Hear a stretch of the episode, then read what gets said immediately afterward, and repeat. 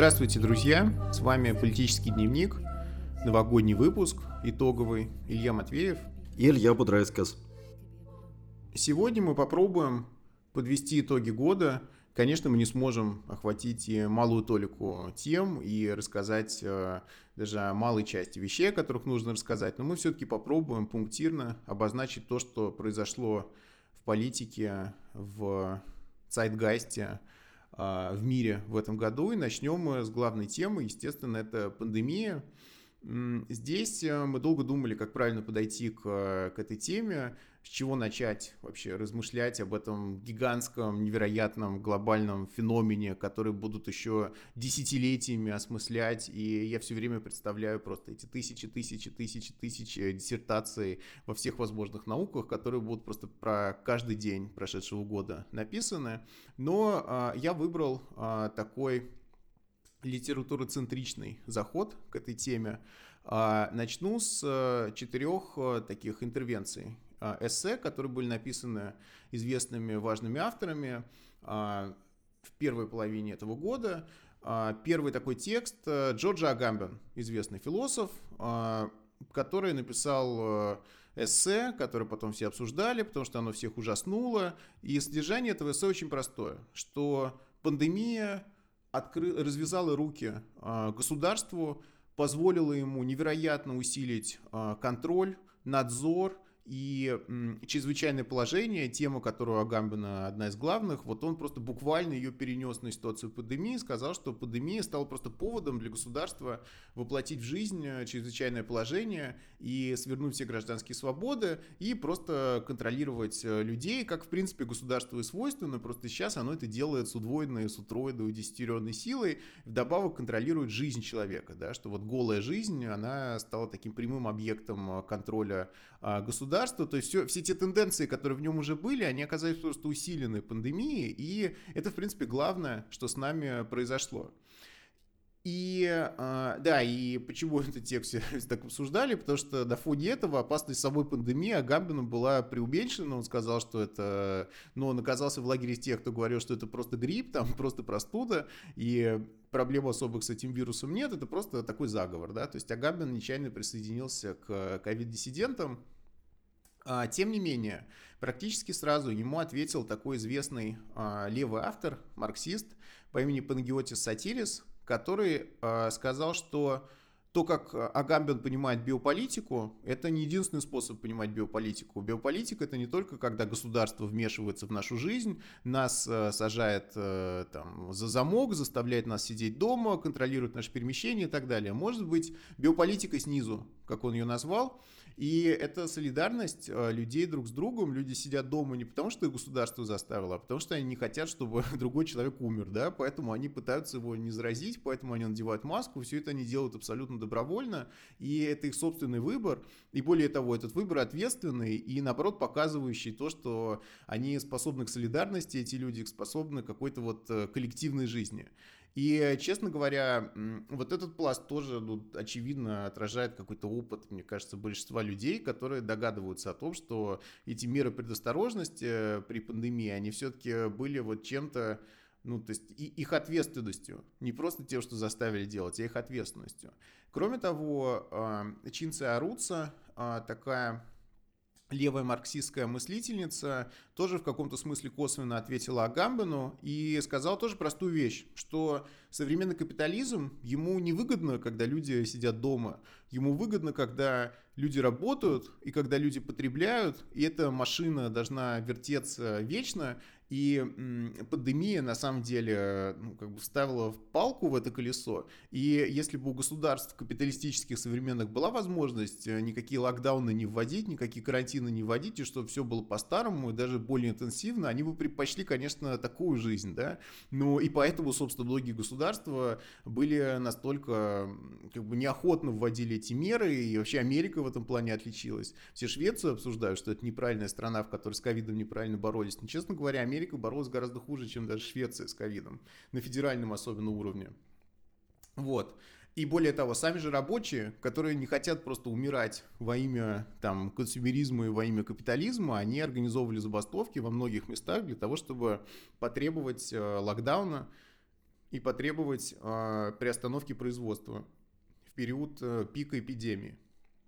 И последний автор, о котором я хотел сказать, это американский фантаст Ким Стэнли Робинсон, который тоже, в общем, наверное, Агамбина не читал он этот текст, я так подозреваю, но у него есть важная интервенция, в которой он тоже такой оптимистичный дал взгляд и сказал, что а, пандемия оказалась первым таким примером в мировом масштабе, когда наука а, сыграла такую гигантскую роль и миллиарды людей вдруг стали единовременно жить так, как им рекомендуют ученые. То есть престиж науки и понимание того, что наука это не что-то, что выдумано, и то, что там в школе там зачем-то заставляют читать в учебнике, а так, в принципе, можно обойтись. И наука это то, от чего зависит наша жизнь. Никогда в масштабах человечества это понимание не было таким всеобщим и таким сильным. И вообще люди запомнят это. Люди запомнят, что врачи вот плохого не посоветуют, да. И, может быть, к изменению климата люди теперь тоже будут по-другому относиться, потому что а, климатологи тоже плохого не посоветуют. Если климатологи все говорят, что происходит антропогенное изменение климата и нужно с ним бороться, то теперь после вот, опыта пандемии, может быть, люди в целом к ученым вот, будут относиться а, с большим вниманием. И получается такой перевес, на самом деле, перевес э, оптимистов, что ли. Вот один ультрапессимист Агамбин против э, трех по-разному оптимистов э, Кима Стэнли Робинсона, Аруцы и Сатириса. Вот, и этими координатами я просто хотел обозначить такой круг проблем, которые мы сейчас с Ильей попробуем обсудить и с разных сторон раскрыть. Да, но спасибо за этот обзор, Илья. Действительно, мне кажется, что это очень хороший такой мэппинг основных может быть, точек, э, основных суждений вокруг э, э, этой пандемии и этого года. Каждой, за каждой из которых на самом деле стоит э, тысяча нюансов, тысяча других э, суждений и а, огромное количество а, людей, которые, может быть, не читали Агамбана или Чинцу Аруцу, но, а, тем не менее, на уровне там, интуиции или какого-то личного опыта а, разделяют их а, суждения.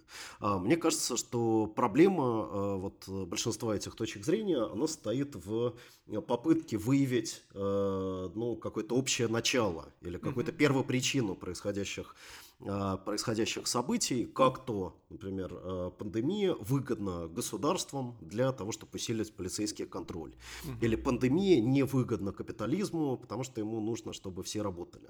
А мы знаем, что, в общем, капитализм сам по себе э, возник не как э, реализация некого плана по внедрению капитализма, но тоже как такое сложное течение исторических обстоятельств. И, в общем, на протяжении своего э, существования он переживал большое количество кризисов, которые были ему же невыгодны. Угу. Но, тем не менее, после каждого из этих кризисов он как-то мог адаптироваться, трансформироваться, да, и, так сказать, находить в собственном провале, в собственном, э, в собственном кризисе потенциал для какого-то нового развития. Mm-hmm. И в том, что мы видим с пандемией, этот момент тоже присутствует. Да, то есть, с одной стороны, э, да, действительно, огромное количество людей э, разорилось, безусловно, экономики всех стран мира понесли колоссальный урон, но с другой стороны, какие-то сектора рынка выиграли, да, и капитализм он устроен именно таким образом, чтобы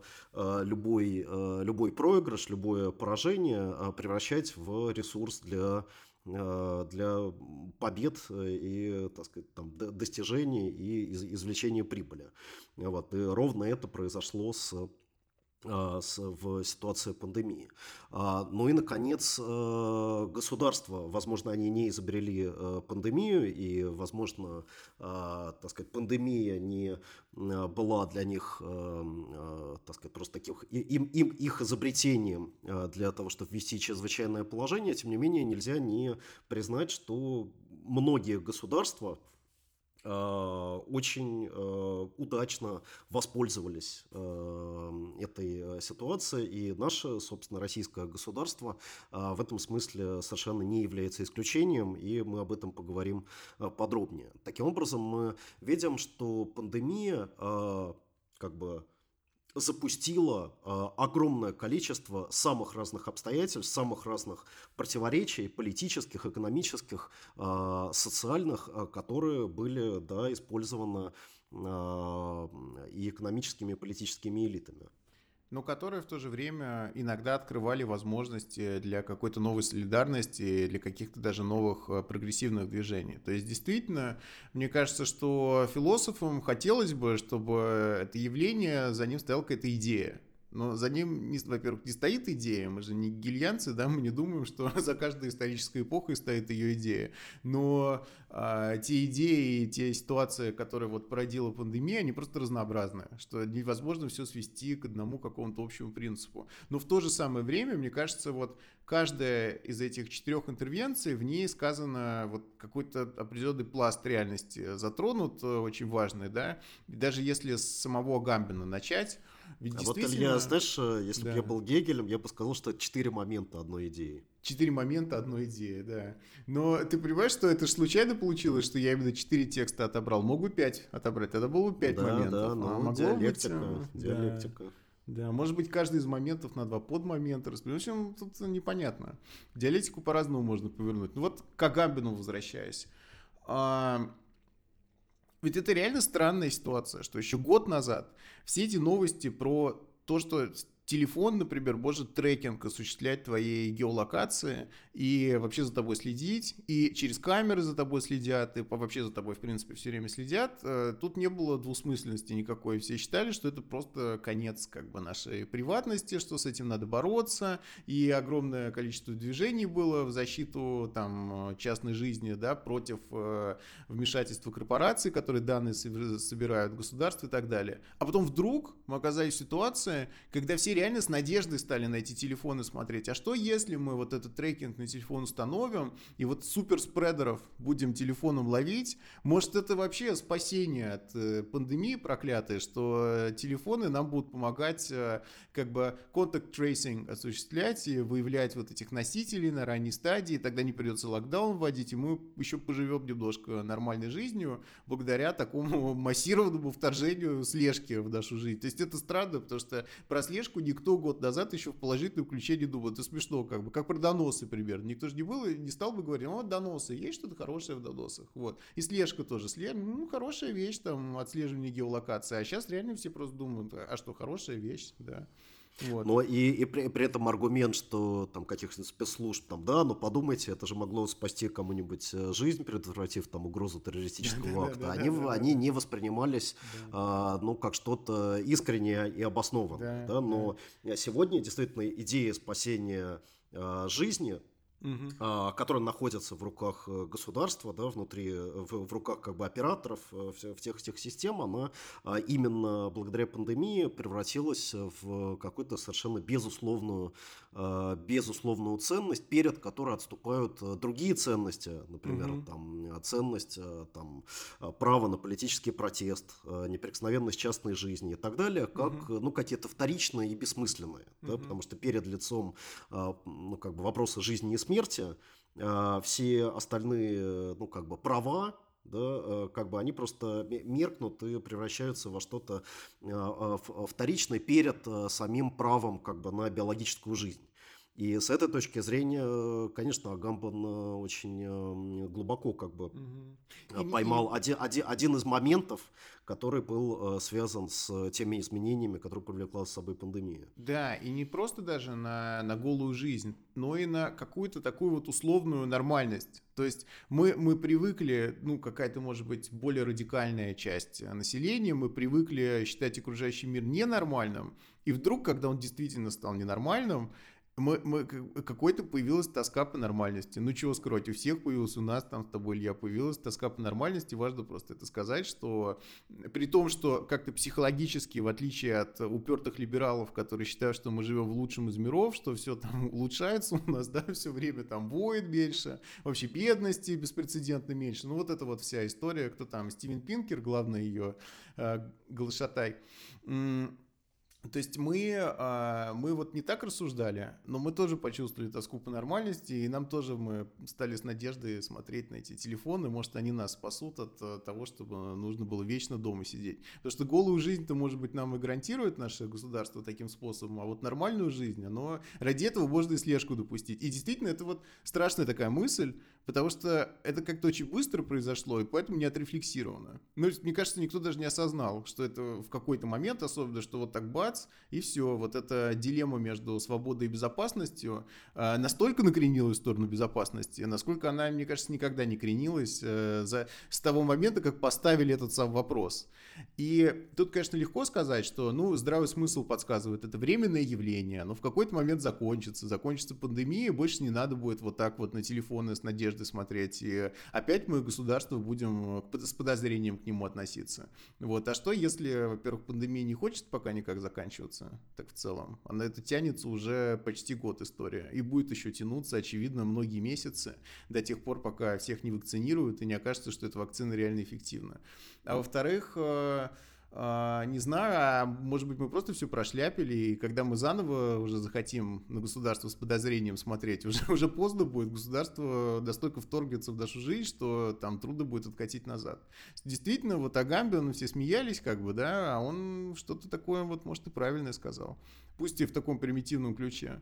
Ну да, Потому что если безопасность, безопасность э, человека, просто сведенного к своей физической жизни, да, к физическому телу, она становится э, абсолютной э, ценностью, угу. это значит, что э, как бы все, что связывает эти тела с друг другом, это та власть, которая гарантирует им, так сказать, продолжение вот, и сохранение их, их жизни. Угу. Да? Таким образом, ну, говорить там, ситуации пандемии, о какой-то коллективности, о том, что есть, э, ну, так сказать, какое-то там, понятие человека, там, гражданина и так далее, которое превышает просто его э, физическую безопасность, да, так сказать, угу. его э, как бы физическое здоровье, ну, становится совершенно, совершенно невозможно и бессмысленно. Да? Да. И, конечно, ждать того, что просто все закончится, вернется к норме, и государство оно вернется в э, свои берега без э, всякого сопротивления, да, без угу. э, всякого так сказать, давления снизу, без всякой силы, которая бы заставила государство вернуться в эти берега, на самом деле очень сложно. Да? И мы видим, что на фоне э, пандемии произошло произошло, причем очень быстро, эм, э, как бы резкий рост э, общественной атомизации. Угу. Да, то есть э, люди могут быть недовольны, значит, люди могут там даже, так сказать, там, выражать какие-то протестные там суждения по поводу действий правительства или по поводу того, что их там благосостояние снижается и так далее, но их возможность их э, коллективного действия, она оказалась полностью утраченной. Да, поэтому этот, этот протест, который, возможно, и, э, так сказать, нарастает в качестве там, какого-то настроения, там, интуиции, он уже не может э, сконденсироваться, да, сосредоточиться в э, э, какое-то конкретное политическое движение. Поэтому mm-hmm. даже если э, правительство предпринимает меры, которые там, значительное число э, людей считает там, плохими, непопулярными, да, а, тем не менее, сила этого правительства даже при совершении непопулярных а, действий а, все равно возрастает, да, и его легитимность все равно возрастает.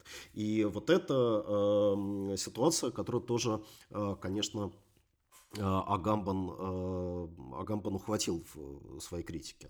Абсолютно. Плюс к этому как, э, по-моему, заметил наш э, коллега и товарищ Артемий Магун, может быть, эта тенденция к атомизации, она давно уже присутствовала. Ну, то есть понятно, что тенденция к атомизации в принципе в капитализме присутствует, но вот его последней поздней форме, такой вот э, дигитализованной, она еще больше развилась. И может на самом деле мы все и хотели уйти просто в телефон, сидеть в соцсетях, там каждый в своей квартире, ни с кем не видеться, и э, какие-то вот старые формы коллективности, особенно традиционные там митинги, партии, да, живые, живых людей стоящие, какие-то встречи там, может это все, оно уже там уходило в прошлое, а пандемия просто помогла этому уйти в прошлое еще быстрее, и какие-то вещи, может, и не вернутся больше никогда, что просто вот традиционные формы социального капитала, которые были раньше, может, мы их вообще, в принципе, потеряли, и теперь люди не то, что долго будут возвращаться к нормальности, они не захотят уже просто делать то, что они раньше, может, по инерции делали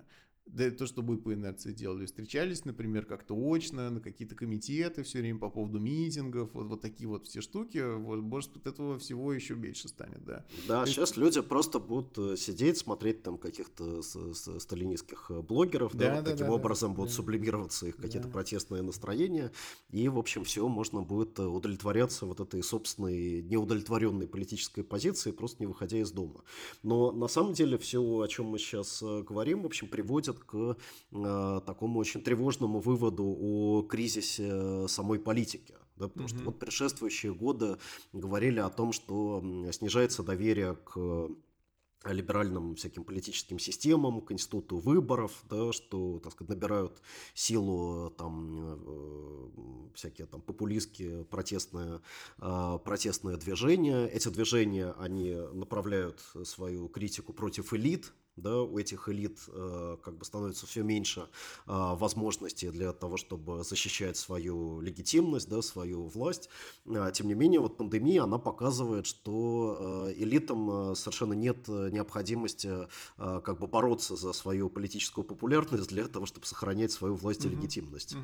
Да, то есть э, они могут э, вполне сохранять эту власть, просто э, опираясь на э, ну, как бы необходимость защиты человеческой жизни жизни, да, угу. на функцию безопасности, а, которая по определению является а, чем-то гораздо большим, чем, а, так сказать, любые там политические Э, ценности, э, политические права и так далее. И в этом плане а, приходится вспомнить наш собственный путинизм, причем такой ранний, из 2000-х годов, который, вообще говоря, Минет и проделал, потому что тогда наш режим нам говорил, что он от нас не требует никакой активной поддержки, вообще никаких чувств не требует, и, в принципе, не требует, чтобы соглашались даже с тем, что происходит. Все, что он требует, вернее, на, на что намекает, что можно просто дома посидеть, там как-то заняться вообще своей жизнью частной, и с одной и с другой стороны, люди в Кремле тоже будут свою частную жизнь устраивать так, как хотят. И, в принципе, это все может отлично параллельно друг другу вот так вот работать. Э, зачем, зачем мешать друг другу жить, да?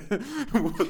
Может, да, но, э... но тогда как бы главным обещанием э, была не только безопасность, но и рост благосостояния. Да. да и, в общем, этот рост благосостояния обеспечивался. Сегодня как бы осталась только безопасность из этого меню. Угу. Вот, потому что никакого роста и улучшения жизни никто ни в России, ни за ее пределами как бы предлагать уже не будет. Нет, но здесь нужно... Вот предлагать, вот предлагать просто жизнь. Не жизнь плюс, да, а просто, просто жизнь. Можно напугать э, ухудшением, понимаешь, жизни. Если не предлагать улучшения, можно еще просто бесконечно запугивать. Э, до сих пор ведь 90-е, как э, референтная точка, работают в пропаганде и в массовом сознании. Хотя уже 20 лет прошло. Так, в принципе, это может и дальше работать. И действительно, сначала можно таким гиперлокдауном напугать людей, когда все просто сразу потеряют работу, как в Америке, где э, там, скачок в десятки миллионов новых э, запросов о пособии по безработице произошел в течение пары недель буквально, причем десятки миллионов. Потом просто, когда будет такой умеренный локдаун, умеренное сокращение всех гражданских свобод, хотя бы это было не так, как в жесткий локдаун. Всего жесткого локдауна боятся больше, чем э, любой вообще вещи, которые государство предложит. Но это вот пессимистичная такая история. А, не знаю, надеюсь, что этого все-таки не произойдет. Вот.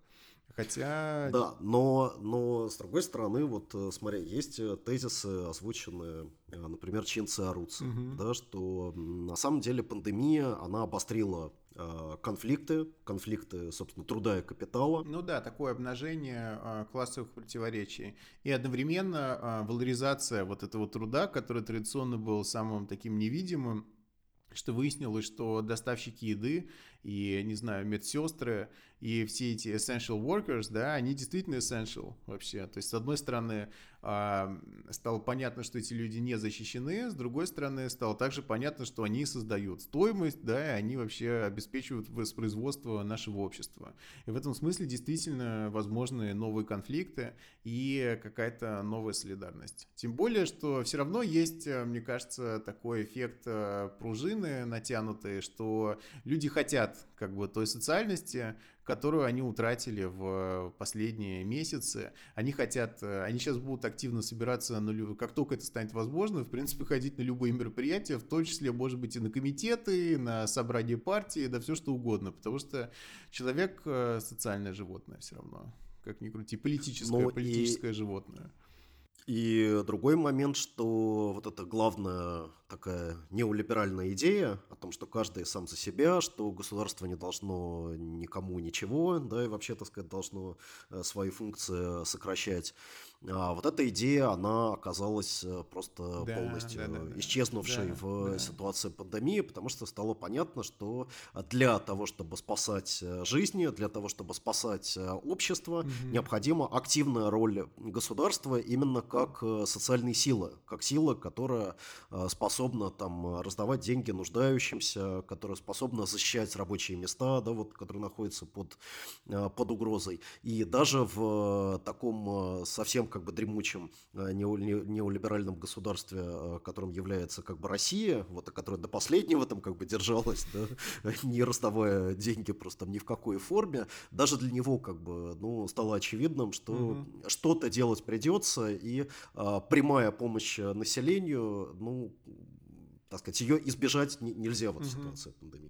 Да, то есть э, нанесен был в целом удар по вот этим э, животным э, страстям, animal spirits, как бы капитализма, и вообще вере в них. Вот эта вот идеология такого творящего все вокруг капитализма, там, конкуренции и всего прочего, без помощи государства, без помощи каких-то социальных институтов, конечно, после пандемии это вряд ли как-то вернется. Уже, в принципе, понятно было, что эта идеология в глубочайшем кризисе, и вообще неолиберализм и до пандемии заканчивался. Мне кажется, еще в прошлом году мы зафиксировали зафиксировали в финальном таком выпуске, что а, он, он в кризисе и конца края этому не видно. И сейчас тоже непонятно, как можно заново поверить в рынок, да, просто вот поверить в рынок после всего, что произошло. И, вообще, и, как, и как быть либертарианцем. Либертарианцы все равно находят способы, как быть либертарианцами, но это все сложнее и сложнее становится. Ну и как, и как поверить в то, что социальная сфера, там, государственного здравоохранения, например, в них вот нет вообще никакой необходимости, mm-hmm. что люди могут э, как бы там за счет каких собственных ресурсов выживать. Да? Более того, пандемия, она как раз высветила ту э, деградацию социальной сферы, и в первую очередь систем здравоохранения, которые произошли ну, практически во всех э, странах, да, в каждой там по-своему. Э, то есть в России стала, стала очевидна действительно реальная цена тех структурных реформ здравоохранения, которые проводили все предшествующее десятилетие. А в Америке стала очевидна ущербность как бы ситуации, в которой отсутствует всеобщее здравоохранение, да. Да, в, там, в европейских странах, там, Британии, в частности, а, стало понятно а, недофинансирование, тоже, что, да, что там да. недофинансирование. Угу. То есть везде а, стало очевидно, что вот как бы социальная, социальная сфера, она очень сильно пострадала, угу. что во многом она не смогла справиться с пандемией, что привело к такому большому количеству смертей именно в результате угу. предшествующей политики, да, предшествующих неолиберальных либеральных реформ и, в общем, аргументов э, в пользу того, что нужно менять э, как-то радикально экономическую и социальную модель, их как бы стало гораздо больше. Абсолютно, да. Но ну, то, с чего мы начали, весь вопрос в том, насколько люди готовы будут отстаивать э, свое это новое понимание. Но, с другой стороны, даже по американским выборам мы видим, что пандемия была вообще-то значимым фактором голосования. То есть многие считают, что именно из-за пандемии Байдена выиграл. То есть у Трампа, конечно, была мощная мобилизация его сторонников, но была еще большая мобилизация людей, которые пошли голосовать за Байдена, потому что они были настолько злы на Трампа, вот как он э, всю эту ситуацию разрулил в Америке, что готовы были уже голосовать, может, даже раньше никогда не голосовали, лишь бы просто как бы Трамп ушел из Белого дома. То есть э, действительно политические выводы люди сделали, и уже сейчас мы начинаем ощущать э, эти политические выводы хотя бы в том, как люди голосуют. Ну тогда давай а, от нашей первой темы логично перейдем к нашей второй сегодняшней теме. Еще один итог года. То, что можно обозначить как а, возвращение к условной такой нормальности в западной политике.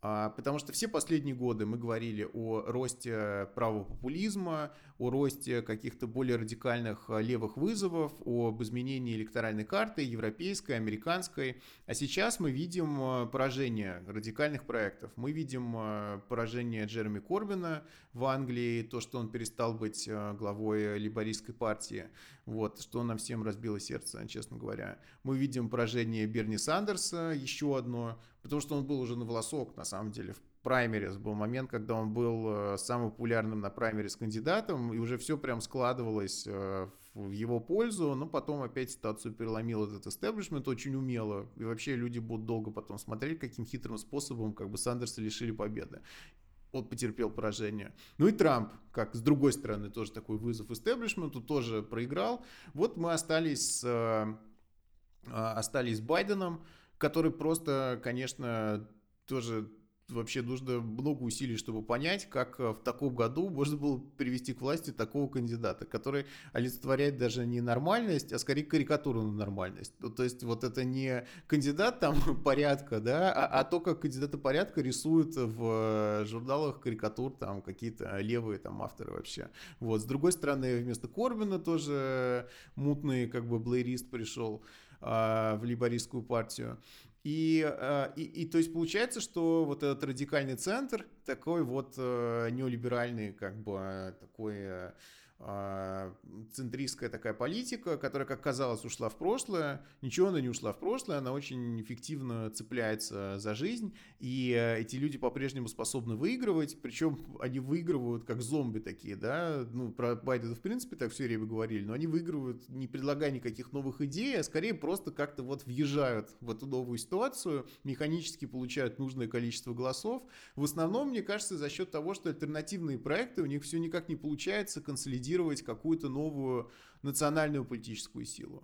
И это то, о чем нам надо говорить. То есть, к счастью, у правых проектов не получается консолидировать национальную политическую силу типа Трампа. Все равно у них не выходит э, какой-то вот устойчивый такой сплав новой правой политики создать. Но и у левых тоже это не выходит. То есть и Корбин, и Сандерс, вот эта реанимация старой, как бы до 80-х годов социал-демократии, очевидно, что вот эта формула, несмотря на то, что она вдруг взлетела, и мы, конечно, все очень радовались победе Корбина, мы все очень радовались успехам Сандерса, но, видимо, эта формула уперлась в какой-то потолок. То есть, да, вот старая социал-демократия в новых условиях э, не получается. Не получается, хотя э, и Корбин, и Сандерс проявили, на мой взгляд, чудеса просто какой-то, ну, то есть и изобретательности политической, и упертости в плане как бы низовых кампаний, и способности мобилизовать э, гигантское количество людей, но что, что-то, что-то пошло не так, и теперь надо думать, возможно ли новая консолидация какого-то нового как бы левого блока, который на самом деле будет уже явно там не Сандерс Сандерсовским, это и не Корбиновским, это будет что-то другое. Вот это не, не прошлая эпоха, которая напоминает о себе, а вот какая-то новая вещь. Ну, э, Илья, во-первых, мне кажется, что все-таки вот этот реванш э, элит, mm-hmm. да, или реванш нормальности, который мы наблюдали в этом году, там, в частности, в западной политике, он э, не является политическим реваншем. Mm-hmm. То есть эти элиты не сумели создать себе какую-то новую широкую там, базу поддержки, да, или сформировать вокруг себя какую-то реальную социальную коалицию. Но они победили скорее, ну, будем честно говорить, благодаря таким чистым политтехнологиям. Mm-hmm. Да, то есть в Британии эта победа над Корбином была просто грубой такой операцией в духе черного пиара вот, российских э, выборов 90-х годов, мне кажется, да, то есть просто на пустом месте Абсолютно. человека там обвинить в там ужасном как бы грехе и дальше не считаясь ни с какими фактами, свидетельствами, рациональной дискуссии, просто как бы его аппаратным путем сместить, да, на фоне э, медиаскандала. Вот в Америке победа э, Байдена в праймерис, она тоже была обеспечена прежде всего технологически, угу. да, вот, э, благодаря тому, что были там правильно скалькулированы, да, вот какие-то там группы влияния, каких-то боссов э, в разных штатах, которые удерживают там свои, с, с, так сказать, свои какие-то традиционные группы поддержки. Дальше они выстрелили там на праймерис, и вот, собственно, был, был создан необходимый фон в медиа таких вот либеральных, вот, и благодаря этому, собственно, Байден и стал стал кандидатом и выиграл у Трампа. Да, при этом, как мы уже говорили в прошлых наших выпусках, Трамп как бы он проиграл на выборах, но политически трампизм не проиграл. Да? Политический трампизм, он э, остается, он э, изменил э, республиканскую партию, он воспитал новое поколение таких вот ультраправых Э, политиков республиканцев, и э, поэтому э, трампизм, как бы вот этим э, реваншем, э, значит, демократических элит, он как бы не был уничтожен. Наоборот, он, э, так сказать, благодаря ним только, только укрепился, угу. да, и, так сказать, увеличил э, количество людей, которые готовы его поддерживать на выборах. Вот, поэтому э, то, что произошло, как мне кажется, э, связано во многом как раз с Э, ситуации, э, ситуации пандемии, э, ситуации, в которой происходил спад политизации, да, спад политического участия и доверия к технократическим решениям. Угу. Вот, на, на чем на самом деле, там, например, выезжает Э, тот же э, Макрон как бы во Франции, или что отчасти сдерживает рост э, протестных настроений в России, да, потому что в сложные периоды как бы жизни, ну вот как бы не нужно активно, да, значит, да, раскачивать да. лодку, там менять как бы руководство, тем более как-то оно с этой ситуацией справляется, потому что оно принимает уже не политические, а конкретные решения, вот связанные с жизнью людей, да, решения, которые бы приняло любое другое нормальное правительства. Вот, и в качестве вот этого нормального правительства, а, собственно, может выступать кто угодно. Да? В России э, выступает э, как бы Путин, в, в Америке Байден. И э, более того, несмотря на их как бы различия, все правительства примерно как бы делают одно и то же. Да? Вводят локдаун в какой-то мере, значит, начинают там перераспределение средств и так далее. Проигрывают только те политики, которые отрицают э, реальность пандемии. Угу. Вот, это, это проверено, да, э, как бы для Лукашенко отрицание э, пандемии, э, ну, просто было фатальным, mm да, то есть это то, что э, как бы подорвало э, совершенно уже безвозвратно э, доверие к нему в белорусском обществе и то, с чем он дальше как-то будет э, жить, да, вот, надеюсь, недолго. Вот, а, такое же отрицание э, пандемии подорвало э, базу поддержки Болсонару в Бразилии, да, да вот да. такого право, право, право, правопопулистского э, лидера. Который, собственно, ну, в значительной э, степени лиши, лишился своей, э, своей популярности. Вот, поэтому, как, как, как мне кажется, мы э, сталкиваемся с а, явлением, пусть возможно, и временным, да, или растянутым на какое-то определенное время, связанным именно с деполитизацией и с атомизацией а, которая э, стала, вот, возможно, благодаря пандемии. Да, ну то есть эта тоска по нормальности, о которой мы говорили, она как раз и соответствует э, вот этому типу политики такого неолиберального центра, которая эту тоску по нормальности все время пыталась как-то стимулировать до пандемии. Вот это вот America is already great, и вот эта вся история. Но тогда люди как-то не очень, на самом деле, покупались на всю эту риторику. Потребовалась просто пандемия для того, чтобы действительно напомнить, что иногда иногда нужно обращаться к каким-то проверенным там якобы решениям, каким-то устойчивым коалициям, каким-то вообще из прошлого политикам начать снова доверять и так далее. Действительно, может быть, это временная ситуация, но все равно я здесь вижу как бы вот такой вот зомби-шествие старой политики, а, про этот э, зомби, зомби-капитализм уже многие писали. Но с другой стороны, э, я здесь вижу еще и неспособность новых сил тоже вот предложить какую-то устойчивую альтернативу. Все равно пока у левых надо признать, что это получается плохо. То есть есть э, гигантские шаги вперед, но проблема здесь в том, что ситуация атомизации это же не вопрос того, чтобы найти какую-то правильную хорошую формулу, это вопрос скорее ну, какого-то восстановления солидарности этих социальных связей, которые пандемия подорвала и которых до этого десятилетия неолиберального капитализма подорвали. И а, здесь просто объективная ситуация, враждебно для, для левых, которые пытаются прийти к власти. Потому что ну, сила левых основана на солидарности в обществе, на, низовой, на низовом участии. Всего этого становилось все меньше, меньше, меньше. И вот теперь э, как, как из этого, там, да, как реанимировать левый проект в этих условиях. Тоже мы уже, мне кажется, много раз в этом году говорили о том, что проблемы левых в самой объективной реальности, которая мешает. Но э, в какой-то степени мешает, а в какой-то и помогает да, потому что нельзя отрицать того, что э, необходимость социальной солидарности, необходимость э, активной социальной роли государства, mm-hmm. она как раз очень ярко проявилась yeah, да, yeah, во время yeah.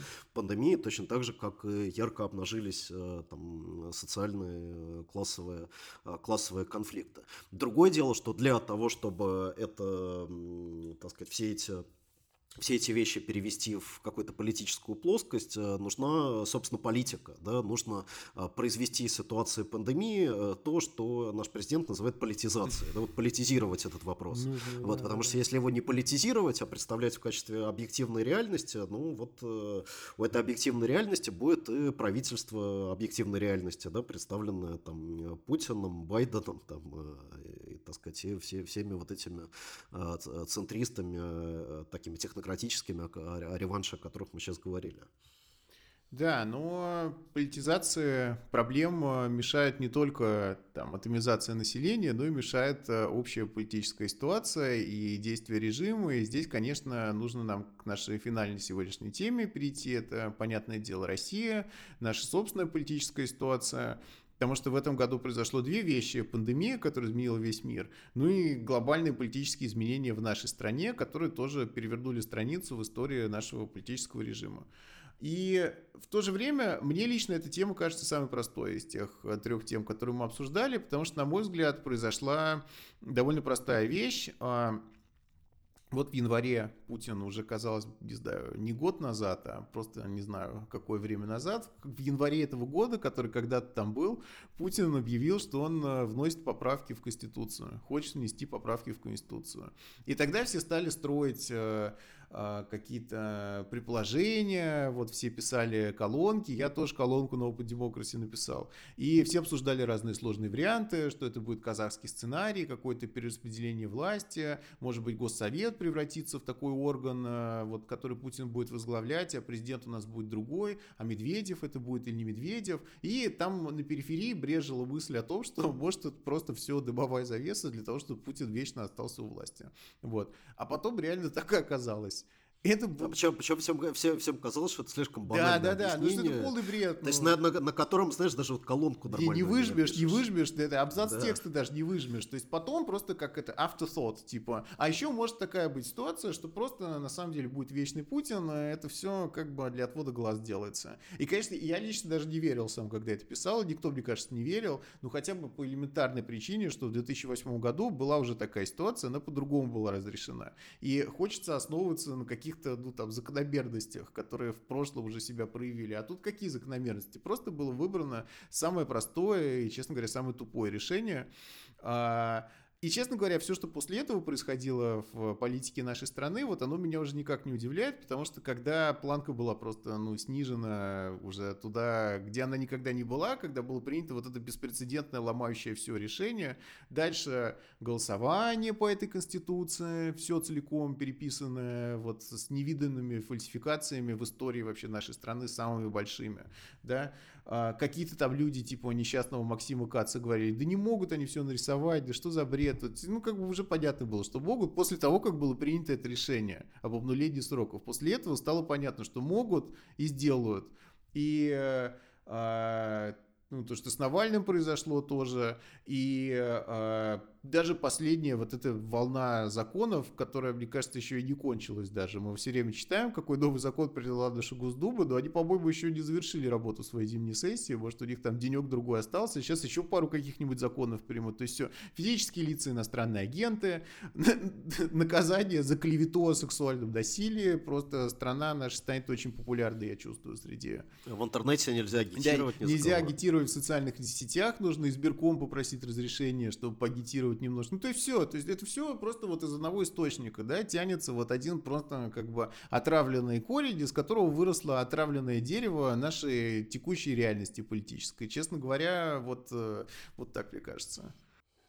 Одно и главное, что это процесс, который как бы сейчас только начинает, в общем, раскручиваться, mm-hmm. потому что в следующем году у нас ждут выборы в Государственную Думу, вот, и эти выборы, э, собственно, они будут проходить уже в новой политической реальности, по новым стандартам, да, в которые реально людей будут э, судить за то, что они без согласования там с Роспотребнадзором да, да, да, агитировали там в своем Фейсбуке за каких неправильных кандидатов, вот, в котором, э, значит, будут трехдневное голосование, да, голосование дней, за пределами избирательных участков, вот, и в котором, собственно, модель этих выборов, их сценарий как политический, он будет максимально тупым из всех возможных. То есть э, задача, а, о которой говорят в связи с этими выборами, это что, собственно, Единая Россия должна получить еще больше голосов, чем она получила на предыдущих.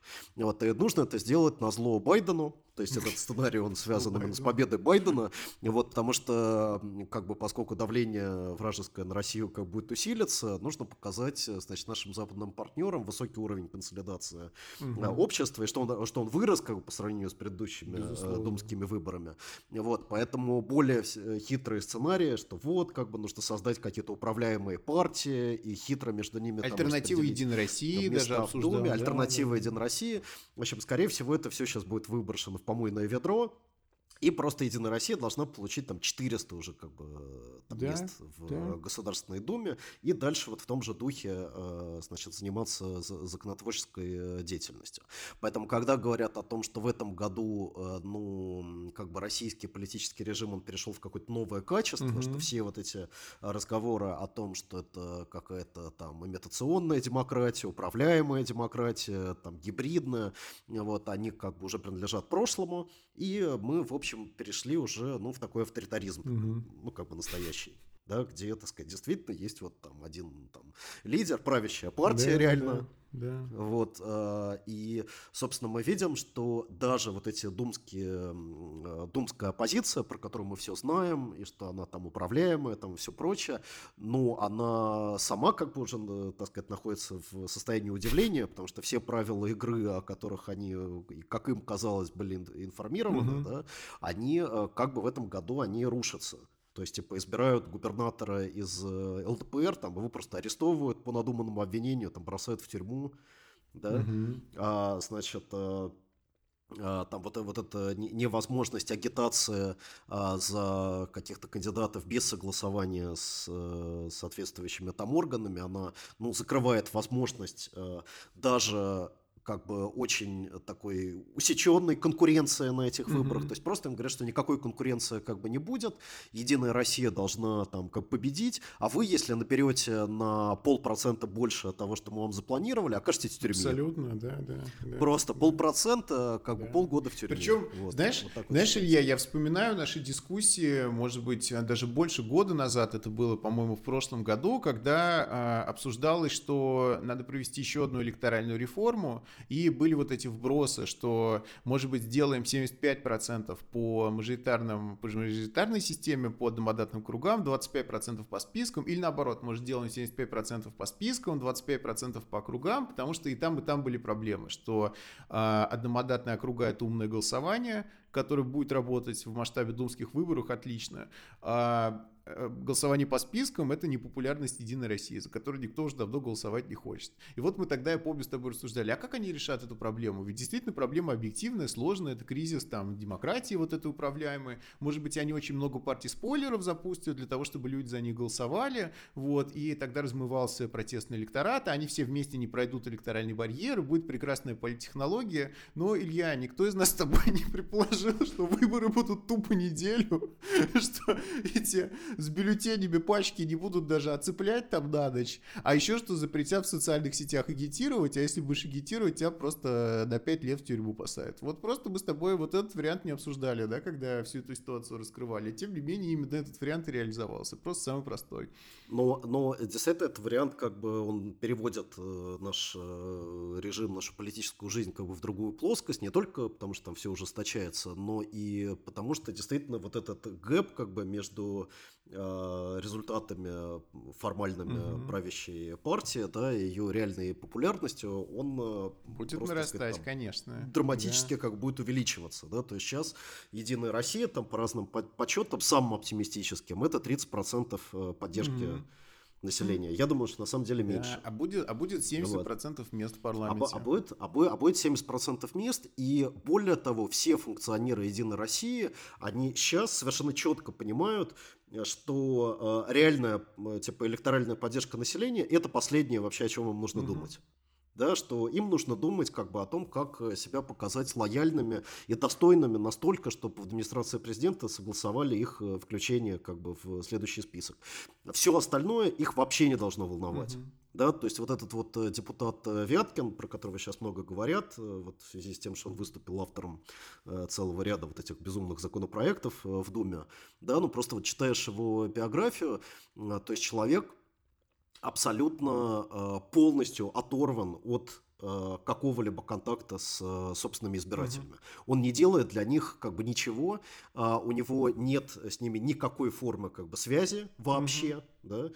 да, и собственно он вообще как бы его легитимность она э, основана исключительно на э, том, что э, значит, ее дает вот как бы ему Сергей Кириенко. Угу. Ну, выслуживаться. Больше, да, бо- да. больше ни на чем. Но при этом да, все да. равно мы никак не можем уйти от этой тоже элементарной мысли, что предыдущая система управляемой демократии все-таки не просто так она была выстроена, не просто так она существовала. Причина в том, что она дает определенную гибкость, определенную способность реагировать на кризисы, на социальные изменения, выпускать пар, там какую-то вот худо-бедно, но представительство населения на каком-то уровне, да, и поэтому эта система так долго существовала, от нее так долго не отказывались. Значит, если мы отказываемся от имитационной демократии в пользу уже вот этого брутального сценария трехдневных выборов и всего такого прочего, то, соответственно, гибкость полностью теряется. И действительно, вот этот зазор между реальной поддержкой Единой России, которая просто отсутствует в нашем обществе, и э, тем, что будет конституционное большинство в парламенте в 2021 году, вот очень простым способом достигнуть достигнут. Действительно, этот зазор можно совершенно разными способами показать, и мы еще увидим,